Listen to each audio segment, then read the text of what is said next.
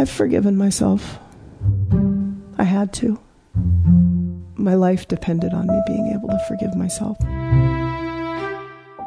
Everyone has a story, but few compare to that of Dawnna Rieves, assistant manager at Eden's Washington Creek Apartments and Corona Ranch Apartments in Petaluma.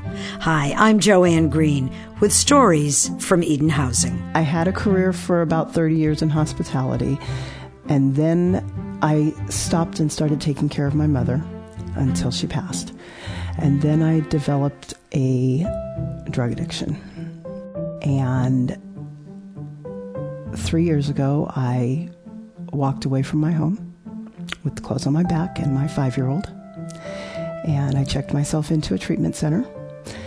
And when I came out of that after 120 days, I was homeless.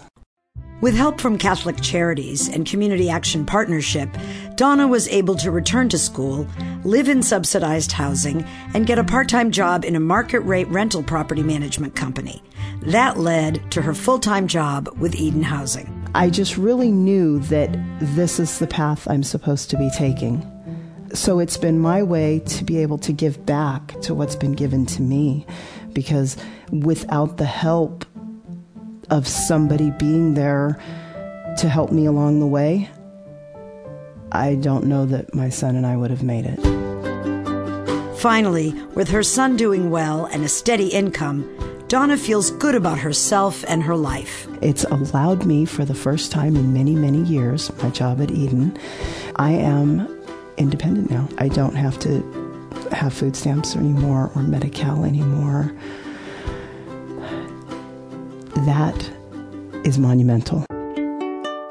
How did it happen? How did a previously productive member of society who had raised three children on her own find herself in the throes of drug addiction?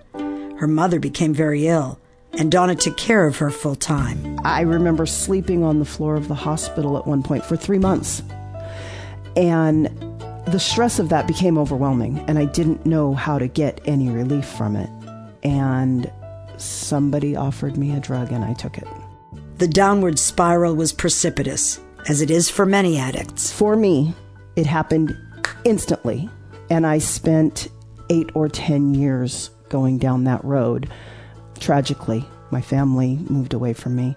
I was living in deplorable conditions, and then one day it was too much. Moving through addiction is different for everyone, but to remain successful, one must have supports in place. Today, Dawnna counsels others, and while she doesn't tell everyone of her past, she doesn't hide it either. I stood in line at food banks because I had spent all the money on drugs.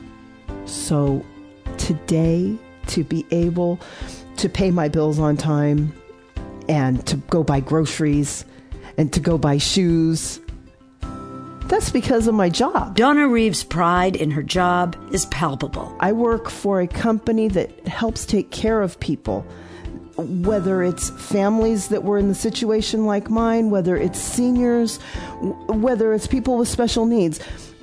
We help people. And that's so inspiring on a daily basis to me. Keeping what she describes as her motor going isn't too much of a challenge at Eden Housing.